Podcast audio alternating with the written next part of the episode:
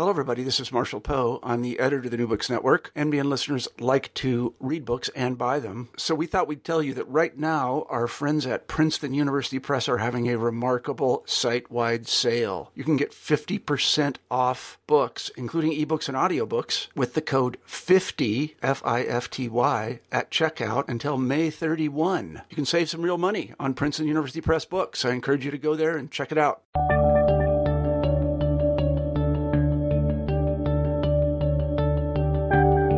Hello, everybody, and welcome back to New Books in History. I'm Marshall Poe, your host. Each week we pick a new history book that we find particularly interesting, and we interview the author of that book. This week I'm happy to say we have James Roger Fleming on the show, and we'll be talking about his new book, Fixing the Sky The Checkered History of Weather.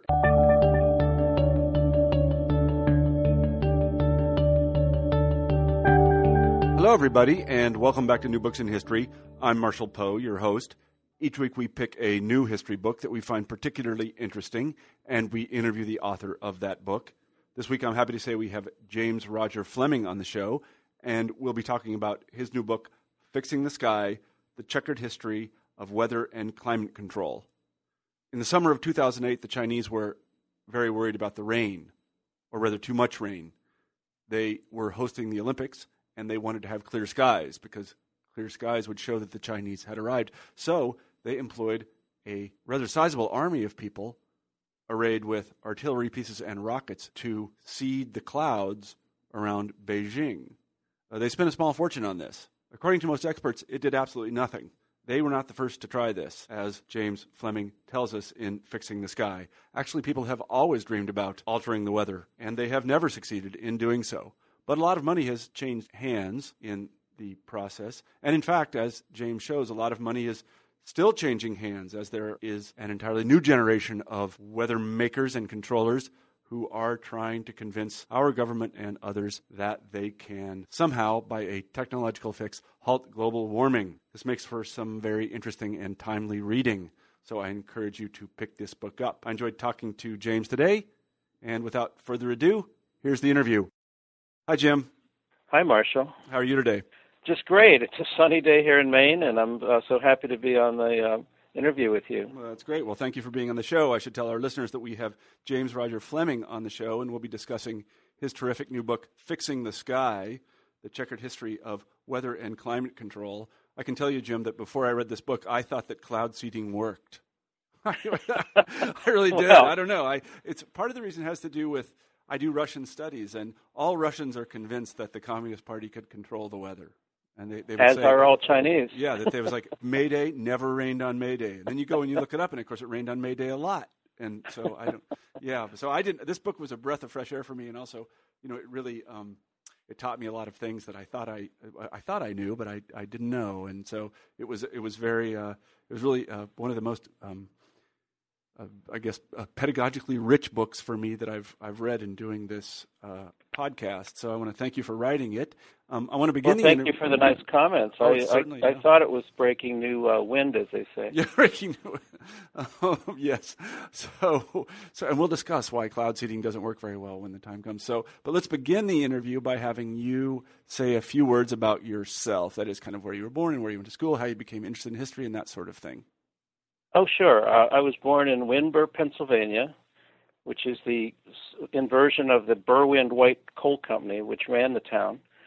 So I came from Appalachia. Uh, I went to uh, Penn State University, studied astronomy. And uh, in my senior year, I got into the atmosphere. They have a great atmospheric science program.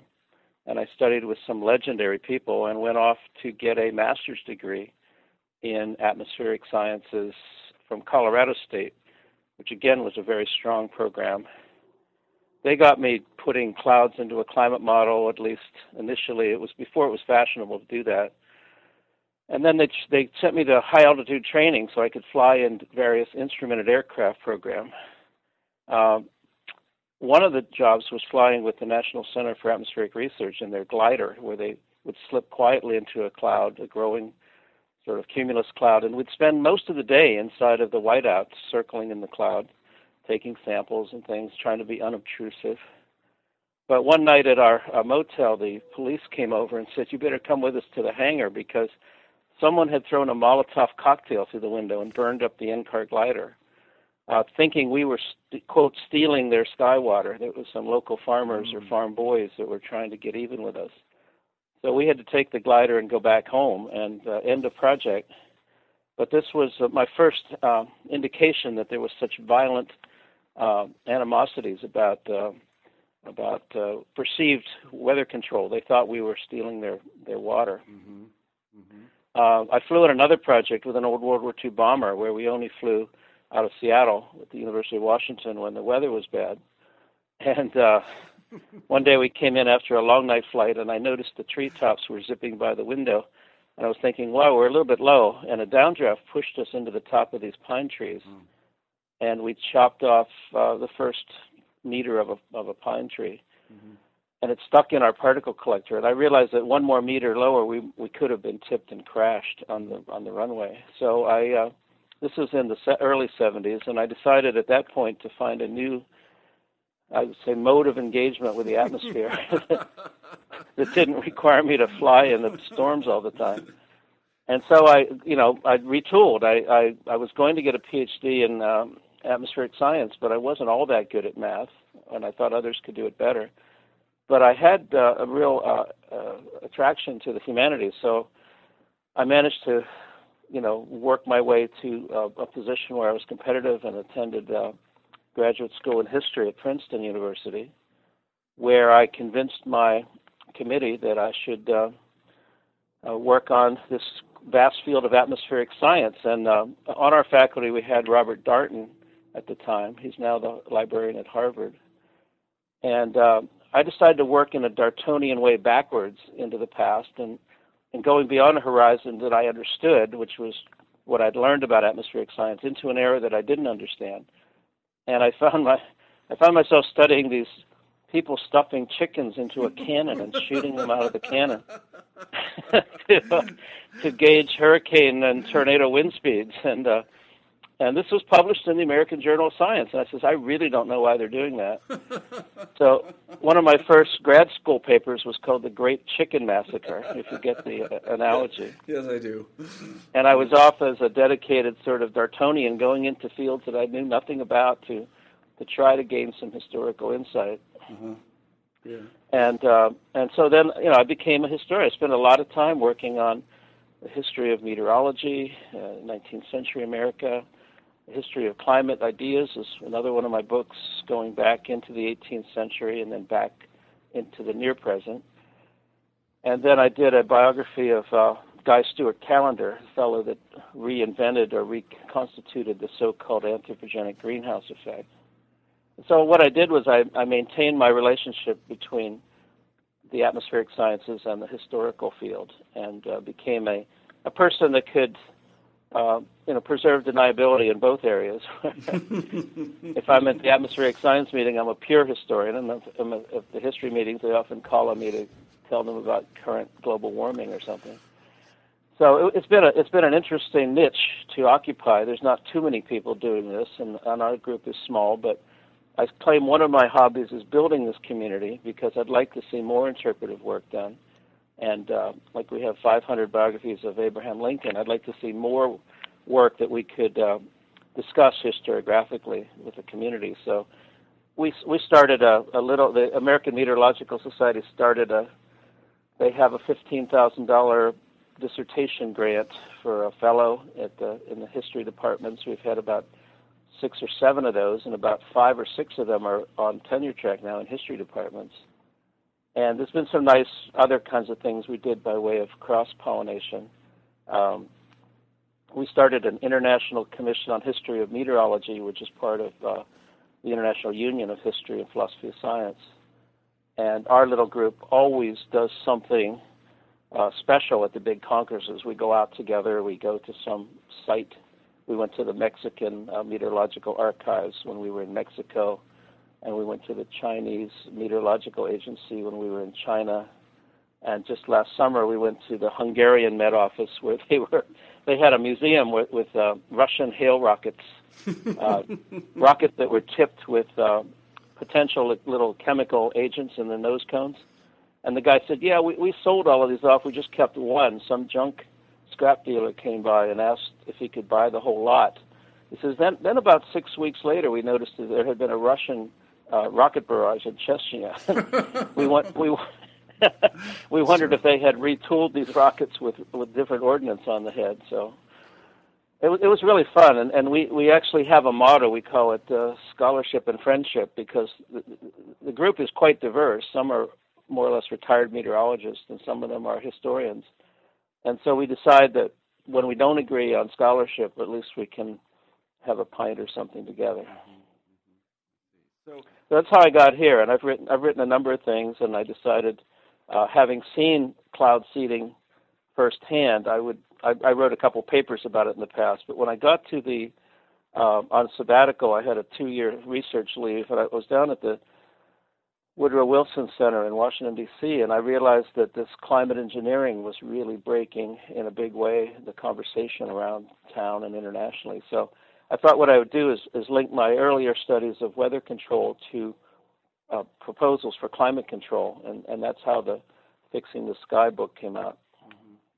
Yeah, a lot of the book, the background of the book then is the reinvigoration, I suppose you could say, of attempts to control the weather with specific reference to global warming. Is that right? Right. Once WeatherMod was sort of much, sort of proved not to work on a local and regional level, this is by the National Academy's 2003 report.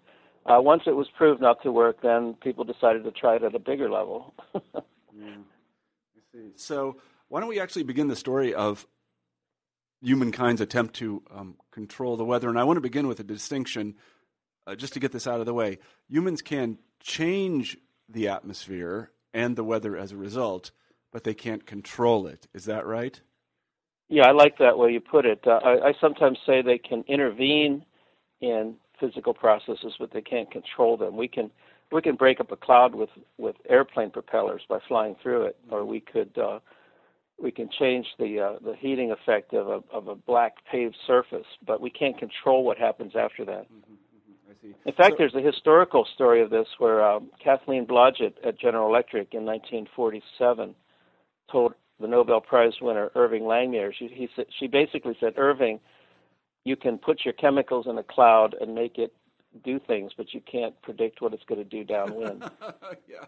Yeah, so it really does have a historical uh, foundation for that yeah, opinion. Yeah, because I, th- th- I think that's an important distinction because we don't want to say that, for example, global, global warming is not, to some extent, uh, the, the, result of human activity because it is. It was an unintended consequence of human activity, though. Right. Uh, uh, that's a, uh, a, a given that that uh, humans are having a an unknown but, and largely damaging effect on the climate by adding all of our human emissions. Uh-huh, yeah. And that's the starting point for a lot of geoengineering is actually kind of what I consider to be an overreaction to this that there's two options uh, at least in the previous presidential administration the option of doing nothing was on the table which I thought was immoral and this option of what I almost consider doing too much is also now trying to get on the table. And I think there's some really big middle ground, some really robust things we can do, uh, largely socially and uh, with contributions of the humanities. We could we can we can talk about some of the middle ground that I that I end the book with. Mm-hmm. Well, God grant that's true. So uh, let's I say begin the story of uh, humankind's attempt to control the weather. This goes way back, doesn't it? I mean, uh, it goes back in history. Yeah, yeah. There, there's uh, there's uh, rainmakers uh, in most uh, major cultures. Uh, there's uh, I start with a Greek myth of Phaeton, who asks his dad Helios if he could uh, drive the sun chariot through the sky. And uh, in Greek myth, uh, Helios says, Phaeton, I really don't want you to do this. You're, you're not experienced enough, but hold tight the reins and stay on the middle path, my son. And Phaeton is perceived as a lightweight by the horses, and it goes completely awry, and they go all over the sky, burn up parts of the world, and and so Zeus shoots Phaeton out of the sky. He's known as one of the four disgracers of uh, Greek mythology, and so it's a tragedy. Uh, but uh, recently, a, a meteorologist from MIT proposed that we learn how to control climate. It's a, a semi-serious essay in Boston Magazine and he and, and he called the essay Phaeton's Reins. Mm-hmm. and he said we should pick up these reins and learn how to steer and manage solar radiation. So I thought that was completely wrongheaded and uh, opened the book in a way. A, a, an early part of the book talks about this uh, perpetual myth of uh, of control and overreaching kind of hubris that we could actually control the sky that way. Mm-hmm. And then then the book ends with this thing I just mentioned, which was the what I call the middle path, which is trying to get humanity on the middle path of mitigation, adaptation, and resilience, without um, without the heavy-handed engineering that we don't know how to control. Mm-hmm, mm-hmm. Let me let me uh, actually move us uh, forward very rapidly then to the okay. 18th and 19th century. Uh, when would you say, and this is a tangential question, but one that's relevant, I think. When would you say that people began to understand uh, what the atmosphere was made of, and in a general sense, how the weather worked? Well, they seem to be slightly different questions because the, the identification of the spring of the air and the uh, chemicals in the air is very much a, a story of, that comes out of the scientific revolution. Mm-hmm.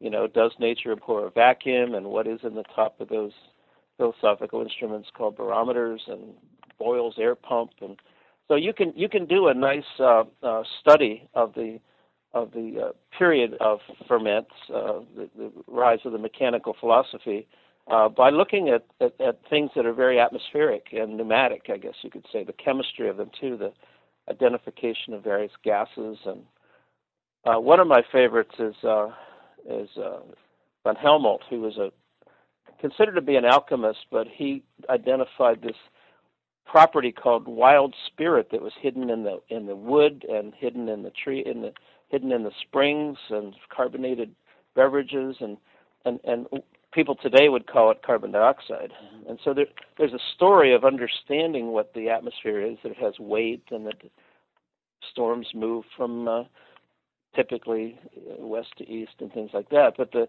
the behavior of the atmosphere, uh, I, I documented this a little bit in, in another book. That, but uh, but the behavior of the atmosphere theoretically dates really to the the uh, in in uh, the late colonial, early U.S. period, uh, where Ben Franklin is looking at the progress of storms, and then uh, there's the first U.S. national meteorologist James Espy is looking at heated updrafts that cool and condense their moisture and precipitate, and so we get a sort of a uh, a great storm controversy going in the U.S. in the antebellum era which informs uh, Joseph Henry and the Smithsonian to try to sort of make a proto weather bureau before there's a national weather service. So my story with cloud uh, manipulation starts with Espy about 1839 or so, where he proposes to enhance his heated updrafts by burning large woodlots to make more smoke and more heat. And he had a proposal to, to basically burn a strip of woods all the way from Maine to Georgia along the Appalachians. And he said every Sunday night we could torch this thing and cause uh, storms to gather that would clear out the air. It would be good for health. It would be it would break up droughts, and uh, he wanted some funding to do it by the uh, sort of by the inch of rainfall. He wanted to get paid for it.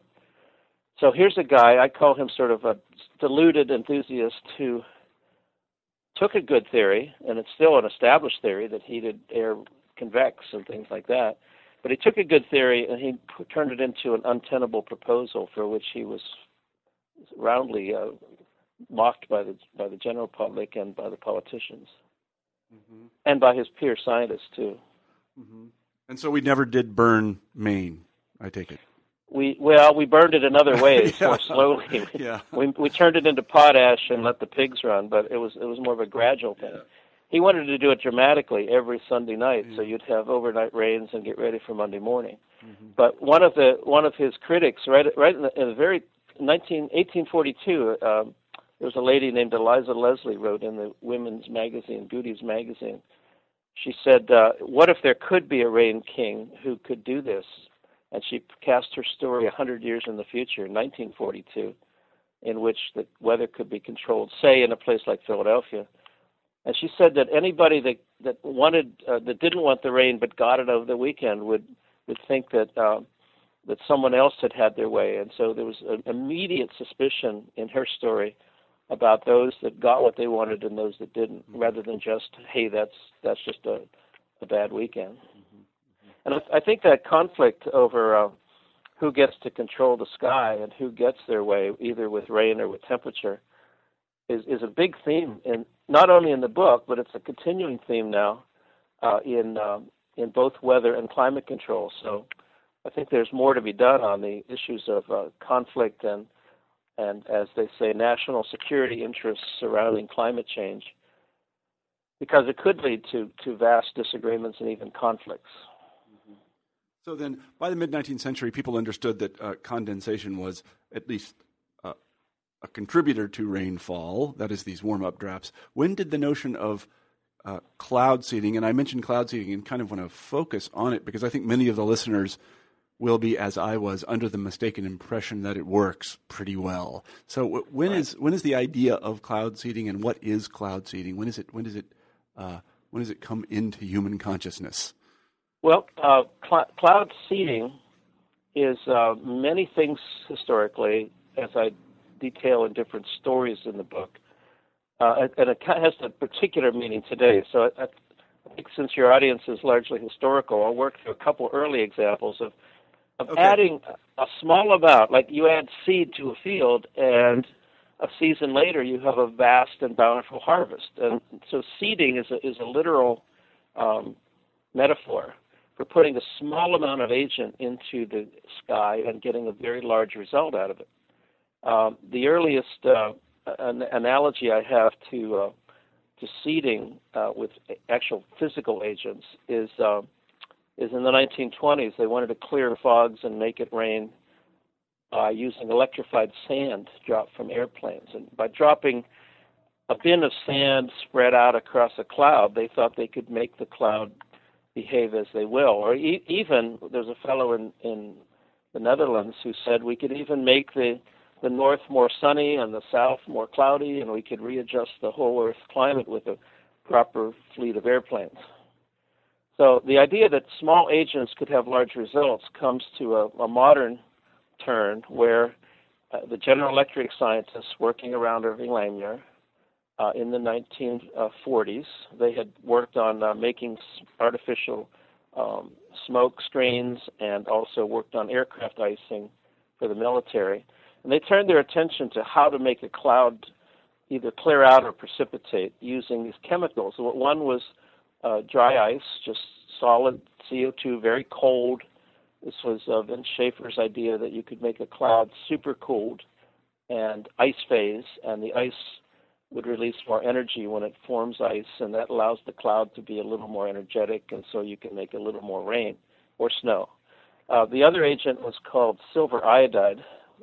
This was developed by Bernie Vonnegut at General Electric. Bernie was Kurt Vonnegut's brother, older brother, and Kurt was on the staff at General Electric at the time doing publicity work and, and writing.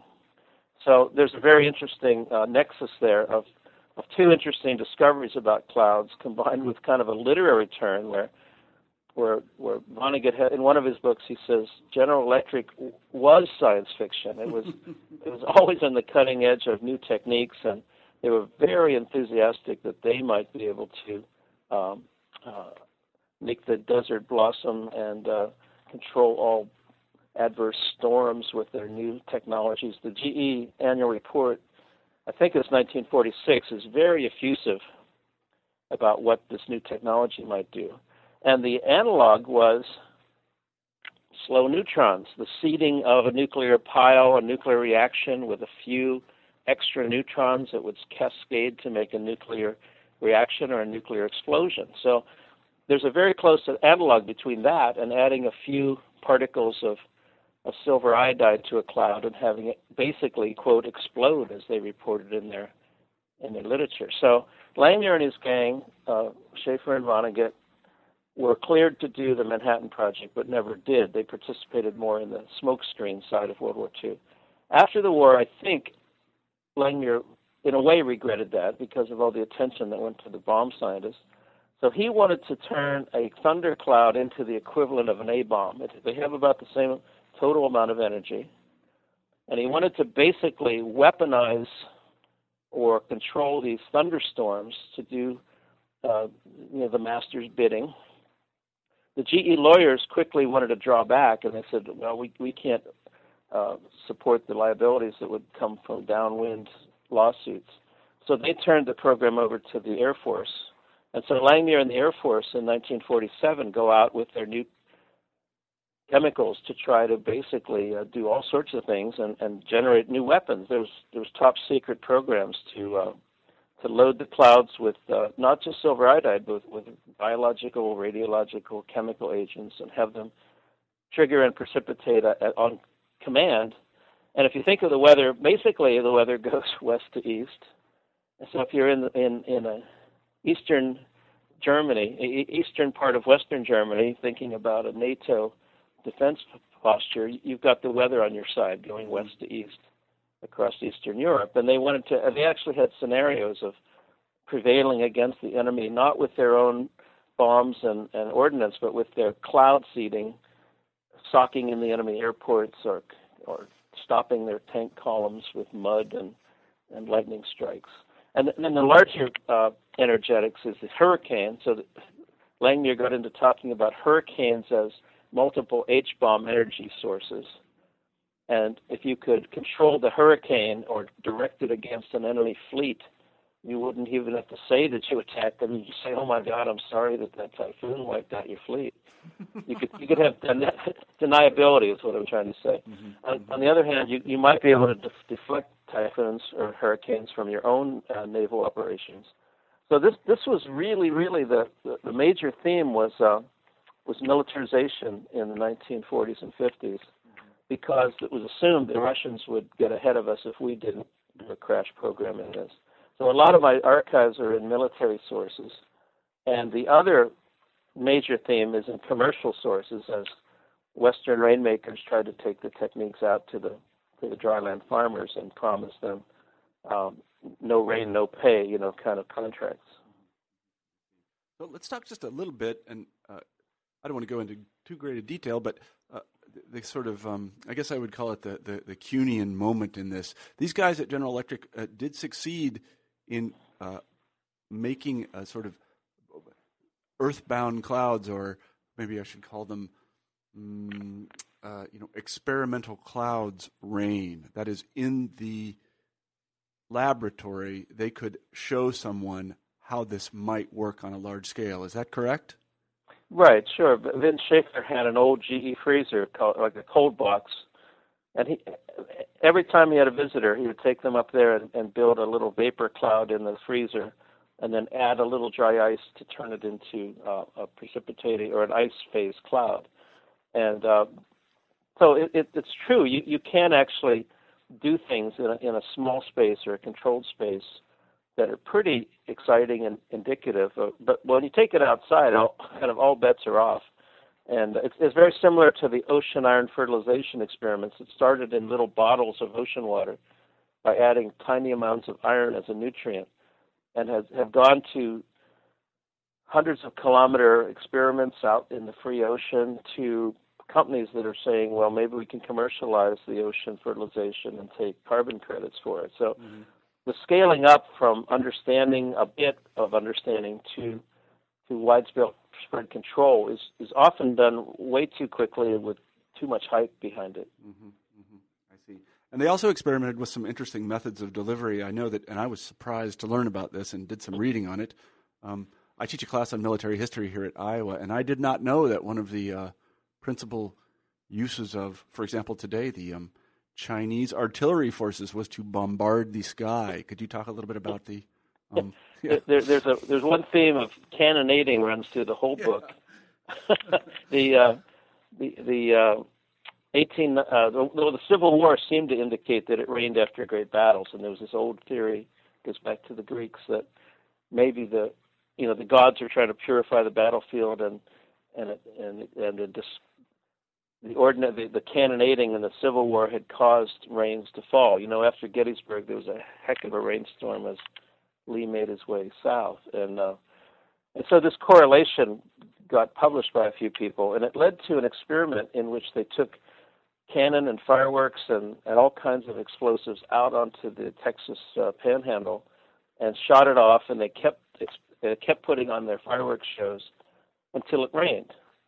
And it turns out that they were down there in, in July and August, which is the typical rainy season. When I was writing the that chapter, I noticed that it was it was July and August, I think, of 2009, and I saw great big thunderstorms coming across Texas at that time. And so it turns out that if you do your fireworks show day after day diligently, it will eventually rain, and then you, then they took credit for it. In fact, if we, if we talked long enough, it would probably rain, and I would sit here. You know, it would, yes. And I don't know how long this interview will go, but it, it'll rain no matter what we do. So, can we general, get paid, can we get paid for that? I, yeah, sure. We could take credit for it. Yeah. But General Dyrenforth, uh, and supported by the U.S. Department of Agriculture, was out with his cannons in uh, 1891. And there was also hail cannons in, in Austria trying to break up the, the sky and, and let the hail go over the over the vineyards. And there was also um, cannonading uh, ideas that, that run through delivering these chemicals into the sky in the Cold War. And then, as you mentioned, the, the Chinese have 30,000 civilian artillerists who were mobilized for the um, Olympics to shoot all kinds of different chemicals, drying agents, moistening agents, all kind of things to give you, you know, the perfect conditions for the Olympics. But I think the best thing the Chinese did to purify their air around Beijing was to shut down some auto traffic during the Olympics. that had a much bigger effect than any of their cannons. Yeah, so here's here's what I'm looking at uh, from that dynamic is imagine a, a, scattered showers coming across China, and, and think of it like these green radar blobs. Some cities get showers, and some get mist, and and it goes on. But now, with every province having their artillerists firing at every storm, there's a suspicion that other people are getting the rain that your province should have got, and and so. It, it does lead. It, it, does lead to internal uh, disputes and, and suspicion and that's what's happening right now in, in the provinces of China. Because mm-hmm. every every cannon shot is, is a success, of course, as they report it anyway. And uh, so that's the dynamic I'm looking at now. Mm-hmm. Uh, there, there's another cannon story in the book. It was uh, the sequel to Jules Verne's From the Earth to the Moon. And I guess my listeners are now thinking, "Wow, this this stuff's all over the place." But there is a thematic here. And Jules Verne's Baltimore Gun Club wanted to shoot the Earth off its axis in the in the sequel to the Earth to the Moon, and they wanted to melt the North Pole and uh, mine the coal that was under it. And so I, I just have I had too much fun putting cannonading in as one of the thematics running up through the modern era. Mm-hmm. So so the the book is actually my first tragic comic history of yeah. weather control and climate control. It, it's really not heroic genre like a lot of history of science has been.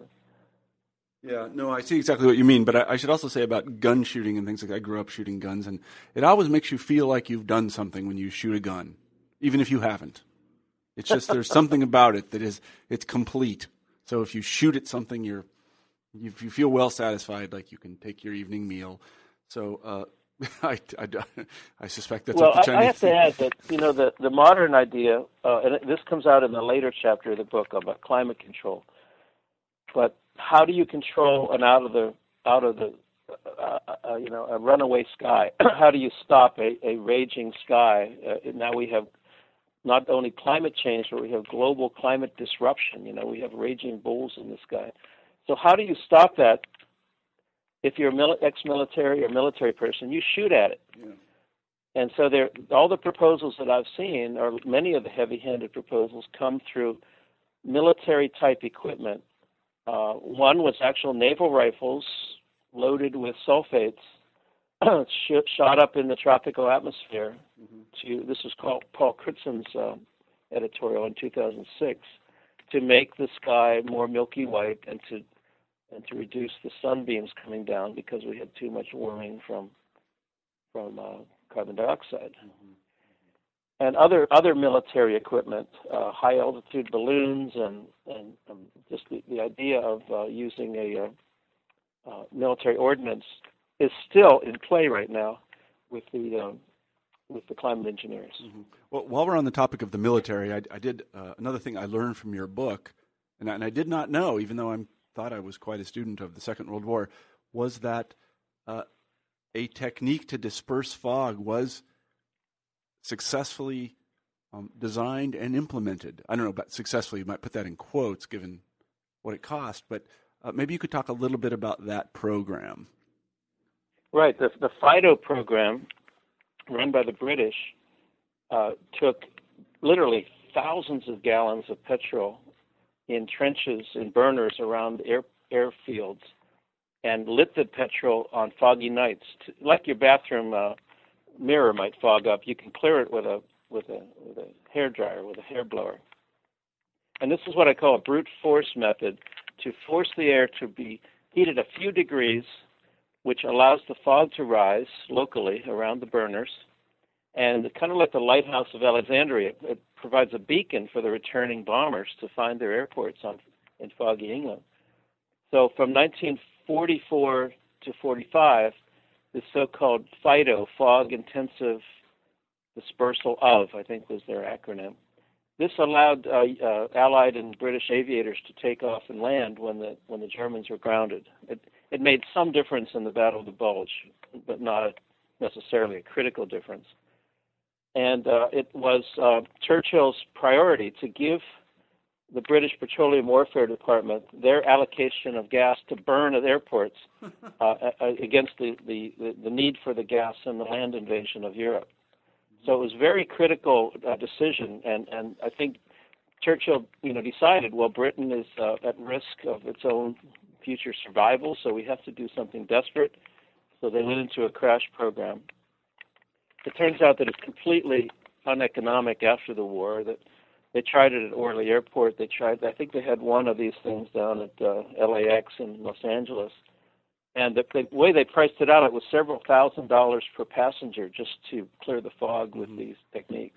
Yeah. So it was commercially a bust, and then these electronic avionics came in where you could you could fly without instrument flying came in much more in 1945, 46. Yeah. So FIDO was very much a, a flash in the pan, uh, you know, a burst of gasoline flames that, that allowed the British to have a slight advantage. Uh, and and so like a checker, I say it's a checkered history, and in this case, the checkerboard squares are, are, are more brighter. There, there was actually a small success in weather control when they were facing this national crisis. Mm-hmm. Yeah, I see. So, I mean, I suppose the greatest success in weather control is um, heating and cooling a room. I don't know if we call that weather control, but it works nicely for us.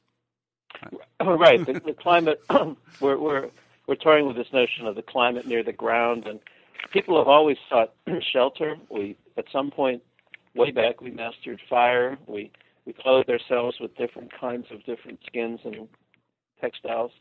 And you know, even even I think the background of the of the word technology comes from tex or textiles.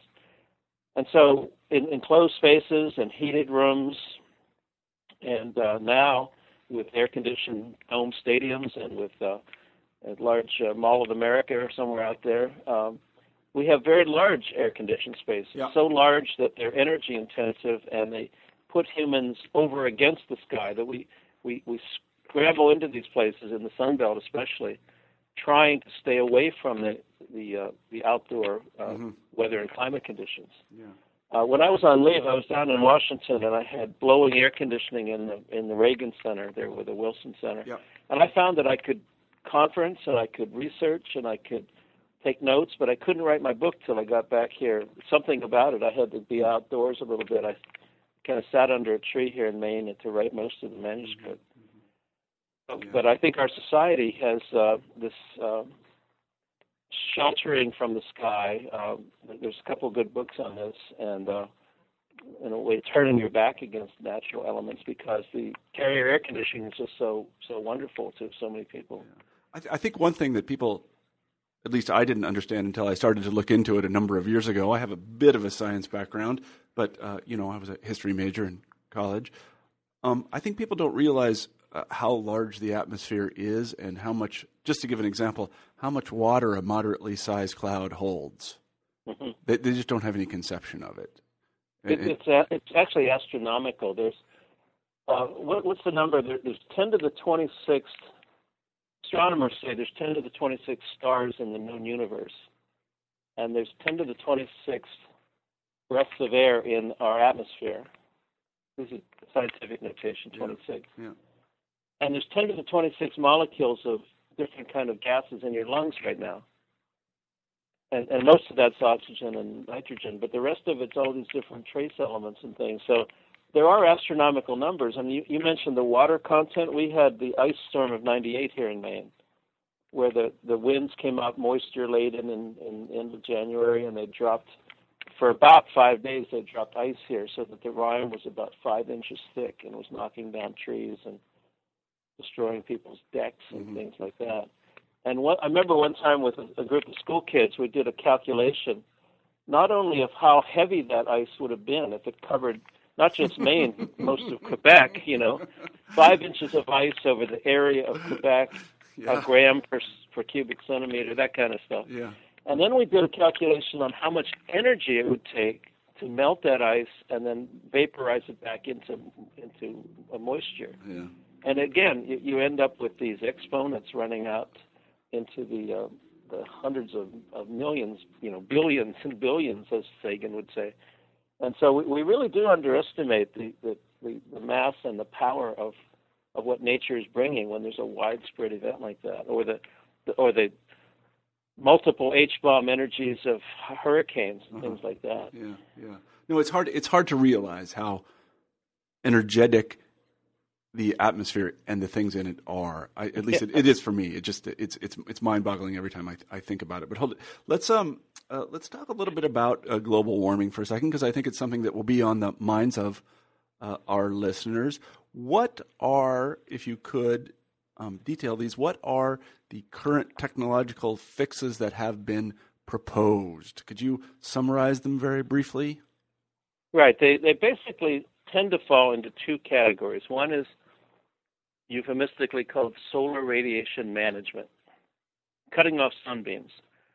If the gases in our atmosphere heat up the planet too much in the long wave sense of things, then engineers are proposing to cut off some shortwave heating uh, by um, making um, clouds artificially brighter or by putting up space mirrors in orbit or by shooting these cannons full of sulfates or nanoparticles that make the blue sky kind of milky white and scatter the sunlight before it gets down into the system. This is this is a I went to a NASA conference as the only historian with a group of sort of Rube Goldberg speculators, you know, and and I gave them this history. I gave them a, a, a before I wrote the book. I gave them a basic history of weather mod, and I heard one of them say, gee, that sounds sort of like a checkered history of eugenics. We better distance ourselves from that weather mod history.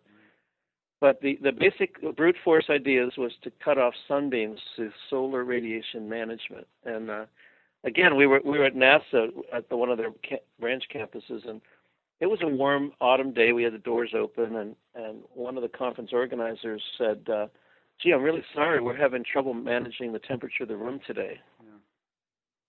It was just so ironic because we were a meeting to manage the temperature of the planet. So this was this is sort of sunscreen for the Earth, correct? Sunscreen. That was yeah. Edward Teller's phrase. Yeah, there was the Earth needs a sunscreen. Sunscreen. Yeah, it would deflect the sunlight. And many of his proteges were at this meeting, former Lawrence Livermore types who thought out of the box in Star Wars sort of brilliant pebbles mode that gee, we could just take the Earth and uh, on the back of an envelope calculate how many sunbeams we need to cut off, and this will cool the planet, save the polar bears, restore the polar ice, kind uh-huh. of thing. Yeah. And it was very, very, very uh, naive, very, very simplistic atmospheric science, and especially if you study people like Ed Lorenz and his chaotic responses to um, perturbation kind of stuff, you know, the, the chaos theory. Uh, the other the other technique is called variously um, carbon dioxide removal, sucking CO2 out of the air and putting it somewhere. The fellow at Columbia has a proposal to uh, kind of forest the world with these artificial trees that are better than natural trees. And natural trees give you sort of habitat and, and nuts and and ambiance and things, but artificial trees are more like I call them inverse tailpipes. They suck CO2 out of the air, and then they pump it somewhere. You have to purify it, uh, pump it underground or store it somewhere for a long time. So almost like nuclear waste, you have to keep it away from people because it is uh, toxic. CO2 is, is poisonous. Or blankets, you know, you can't breathe it. And so the artificial tree people have a very tough sell because it's extremely expensive. It's extremely non-thermodynamic. You know, you, you have to compress CO2 and pump it somewhere, and it really it would end up adding about 30% to the oil uh, and uh, energy companies' infrastructure to put it into practice. And so it doesn't seem very likely that you will take parts per million of CO2 out of the air by having giant skyscraper like filters standing uh, over the landscape as artificial trees. Uh, the other the other more reasonable thing, which is actually being done at, at certain test locations, is uh, what what's called carbon capture and sequestration. In the North Sea oil fields, they're they're capping some of their wells and getting some of the stack gases and capturing them right away when they first come up, not when they disperse to the free atmosphere. And so uh, that's that's I don't think that's really geoengineering. That's more like engineering at a particular plant to do the stack gases and the scrubbing and it's still a challenge to find some place to store all this stuff that you're collecting. So it seems the best the best policy for me is always efficiency, efficiency, and efficiency. Efficiency in your home, efficiency in your transportation, and efficiency in your manufacturing stream and and then you can start to think about some of the other things. But we haven't we haven't exploited efficiency large enough yet. Mm-hmm. So this would be reducing the amount of uh, CO2 and methane and so on and so forth that we release into the atmosphere when you speak of efficiency. Yeah, yeah. efficient and uh, and, and uh, innovative uh, alternative energies or or clean energies. I like that better than alternative. Mm-hmm. And also then uh, reducing your heat losses, your waste heat that comes out of windows and buildings and tailpipes and inefficiencies. There's a whole lot we can do with that. Mm-hmm. Uh, and so it's like cleaner, cleaner air, quieter cities, um, and a better environment by reducing the, the, the, kind of human byproducts, the, the kind of waste stream is, is where really what I'm, oh, a lot of people are pushing, but mm-hmm. I think that historical analysis can help support that. Yeah. Is the, is uh, I'm not quite sure how to ask this question, but um, I've read a little bit about these uh, macro engineering or geoengineering projects, but it's mm-hmm. mostly been in a context or a frame that indicated that they were very many years and zillions of dollars from realization or even serious consideration can you speak to that? Are they seriously being considered by people in the administration or in industry? Well, here I'll just tell you my last. I'm teaching two seminars. They're all they're both on Monday and Tuesday because the rest of each week I'm gone. I'm, I'm traveling.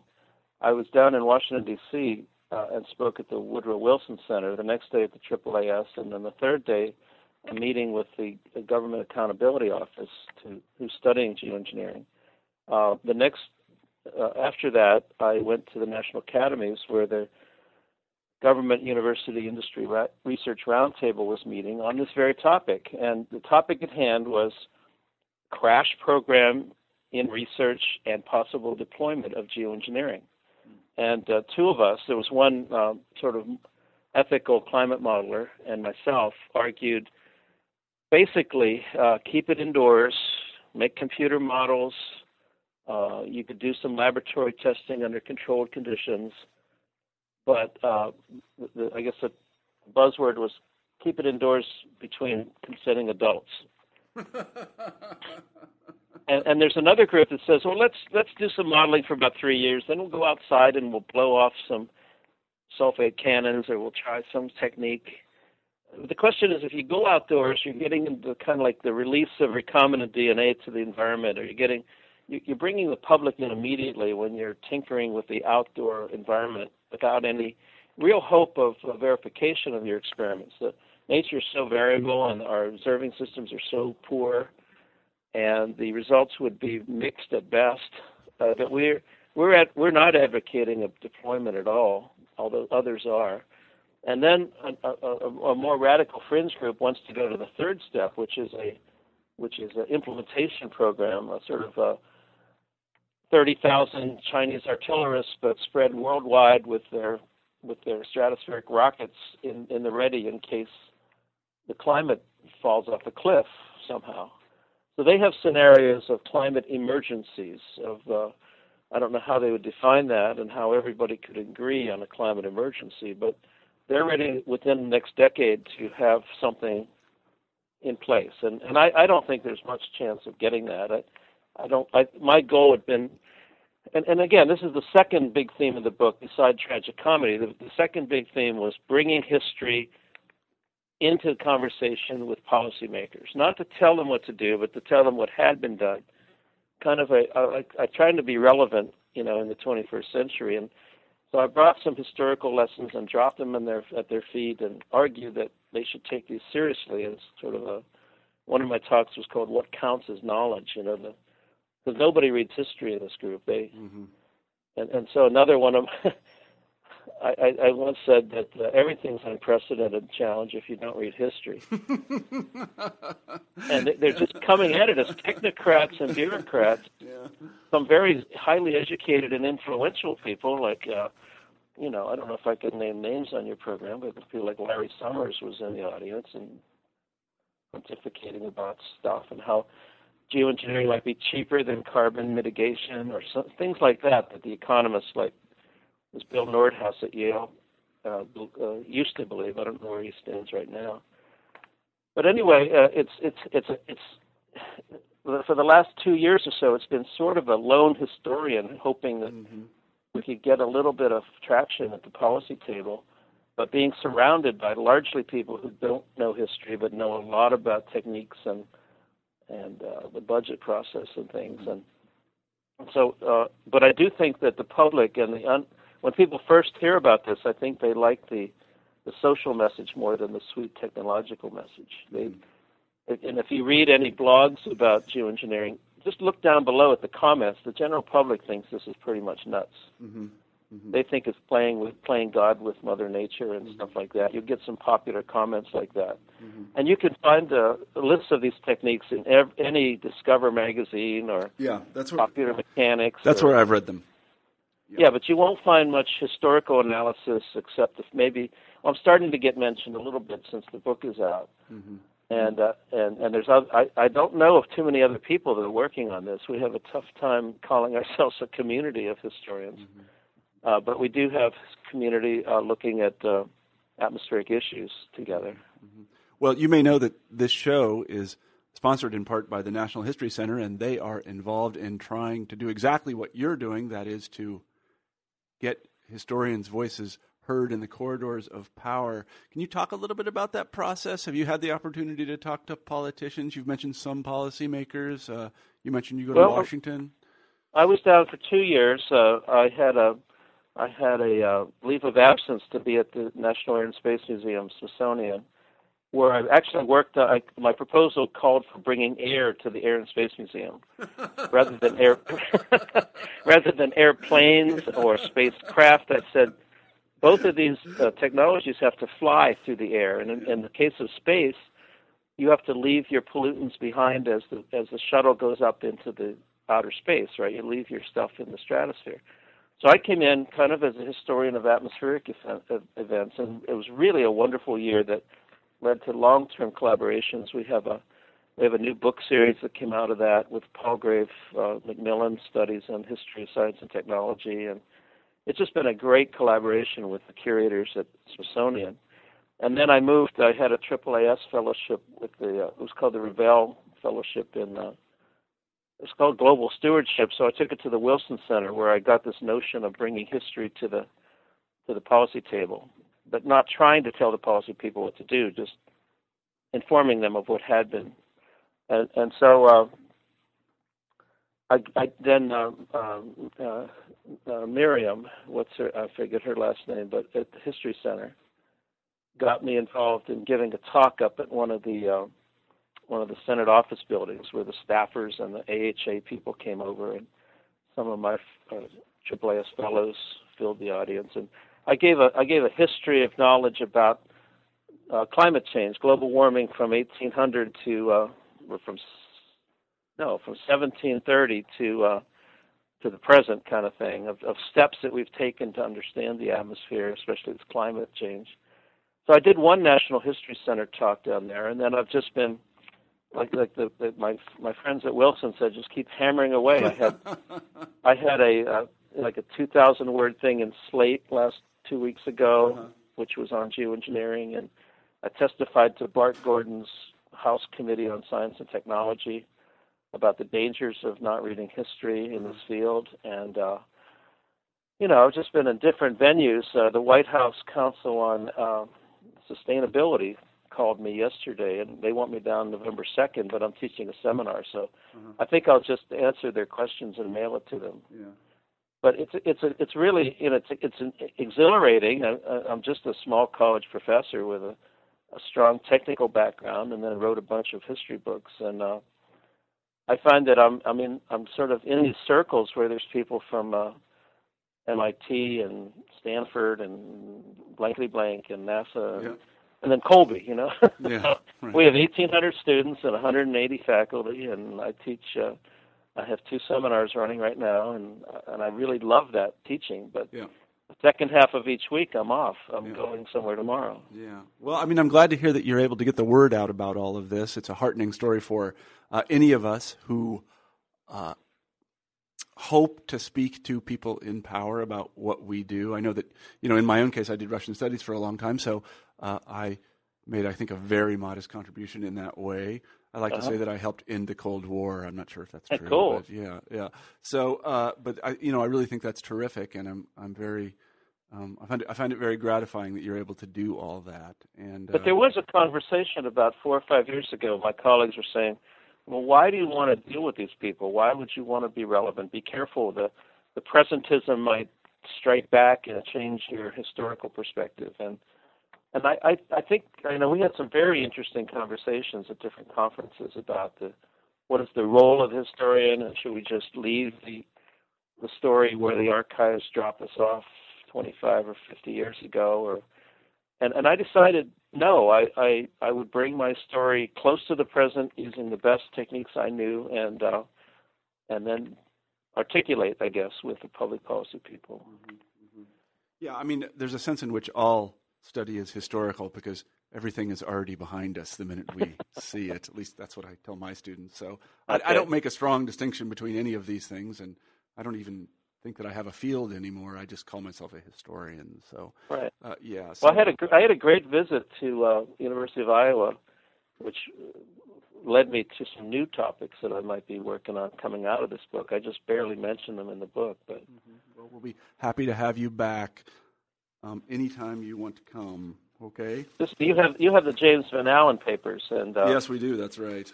I was deeply involved in them in a cold January uh, visit just this year. So I'm writing a, I'm actually writing a paper for the Annals of Iowa on on the space age comes to Iowa from Van Allen's point of view. Yeah. Uh, okay, well, um, Jim, I want to say thank you very much for being on the show. We've taken up a lot of your time. You've been very generous with it, and I want to thank you again. Um, It's been a delight. It's almost like sitting at a conference and talking with another colleague. Yeah, it is, and I think that I people, like the format. yeah, people who listen to the show, I think they really, they, they really get the same same sense of it. It's just a kind of conversation uh, between two people, one of whom knows a lot, and the other of whom, Oh, that no, being no. me, wants to know a Which lot. is So- which? Yeah. Yeah. well, yeah. Uh, so let me ask you to uh, uh, answer our traditional final question on new books in history, and that is, wh- what is your next project? You just mentioned writing something for the Annals of Iowa, but do you have a book project or something like that you'd like to talk about? Okay. Uh, I I don't think Van Allen will turn into a book, but it'll be a new interpretation of what I call discovering and disrupting the magnetosphere on the same day. In 1958, he decided to blow up his eponymous Van Allen belts with the military, and that's a good story to tell. Uh, the longer book is going to be something like, and I don't want to make this overly progressive, but it's something like the emergence of the interdisciplinary atmospheric sciences coming out of older meteorological traditions of forecasting in the early 20th century. I have a protagonist named Harry Wexler who was head of research at the Weather Bureau, and Harry brought weather radar and uh, instrumented aircraft and rocket flights into the uh, near space and he was the chief scientist for TIROS satellite, and also the uh, the the, the right hand man of Johnny von Neumann on digital numerical weather prediction. So Harry was at the cutting edge of all these new techniques that came together to form the interdisciplinary atmospheric sciences. And so I guess you know I, I'm just wild about Harry, and uh, and what he does for me is he allows me to write Cold War history without all the acronyms of NSF and NAS and and, and all these AEC things because because uh, Wexler was on all these committees, and so I can use partially biographical. I don't want to rely only on him, but he he he flourished from uh, 1936 to died in 62, and he was the architect of this thing still in existence called the World Weather Watch, which brings all the satellites and all the nations of the world together in a kind of a world meteorological sense. And so I think by telling the story of the rise of emergence, I guess, of atmospheric science, you, you're telling a, uh, a complex story, but using some uh, some biographical channels to get the word across. Mm-hmm. Well, it sounds like a fascinating project, and I wish you luck on it. And let me express my appreciation again for being on the show and for writing the book. We've been talking to uh, James Roger Fleming today about his new work, Fixing the Sky, the checkered history of weather and climate control. Jim, thanks very much for being on the show. Well, thanks, Marshall. Okay, all right, bye-bye. Bye. You've been listening to an interview with James Roger Fleming about his new book, Fixing the Sky, the checkered history of weather and climate control. I'm Marshall Poe, the host of New Books in History. I hope you have a great week.